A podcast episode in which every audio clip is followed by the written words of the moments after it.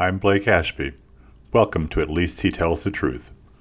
The truth is, I pray two or three times a day, and if I'm having a great day, even more. I say little prayers of gratitude throughout the day. Sometimes I think this catches people by surprise. Most people think of me, I hope, as kind of a hard nosed numbers and rationality guy. But rationality and prayer aren't contradictory. They just cover two different parts of the human experience the knowable and the unknowable. For all that we know, for all that we can know, there will always be a part that is unknowable. We might answer the what, but here on earth, we can never truly answer the why. Why? Why are we here? Why does what we do matter? We can't know why. We just have to believe. People ask me how I'm able to do what I do, how I can keep multiple long term projects moving forward. Prayer is a big part of it. Almost every morning, I say a prayer before I get too deep into the day. And my morning prayer ends with Lord, please give me the wisdom to know what to do, the focus to do just that, the urgency to do it quickly, and the perseverance to see it through to the end. Lord, please give me wisdom, focus, urgency, and perseverance. You could certainly categorize these as just time management techniques that exist independent of prayer and religion. True. But also true is that each of these was written in the Bible thousands of years ago. I personally find that comforting. Personally, I like that I am part of the flow of humanity that goes back thousands of years.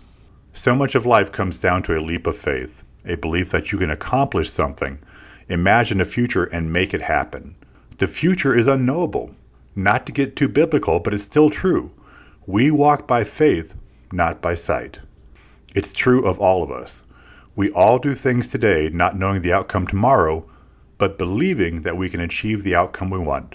Believing that what we do matters. Believing that our lives serve some kind of purpose. The reason I am able to keep so many different projects moving forward is that I have made that leap of faith that what I am doing matters. That if I do what I believe I was called to do, I can help make a better world. For me, that leap of faith is easier because I do believe in God, because I have placed myself in the stream of humanity stretching back thousands of years. It's easier for me to believe that my life has purpose because I believe that I too am one of God's children fulfilling God's plan for me. Too biblical again? You need to look in the mirror. We all walk by faith.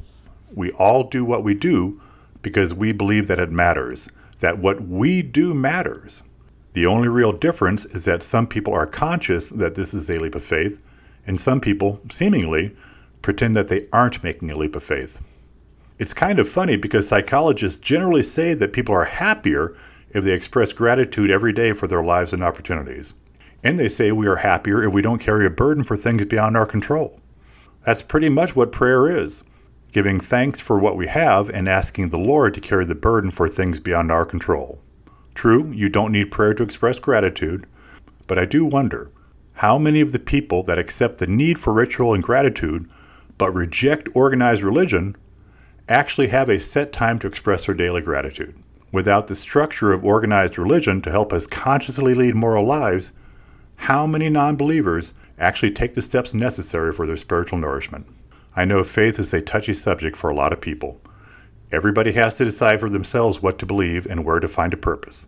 Everybody has to pick, or pretend not to pick, their own religion. I hope you have found a purpose in your life. I hope you feel your life has meaning. For me, I believe it does, and every day I say prayers of thanks to God for giving me that purpose. I'm Blake Ashby. Thanks for listening.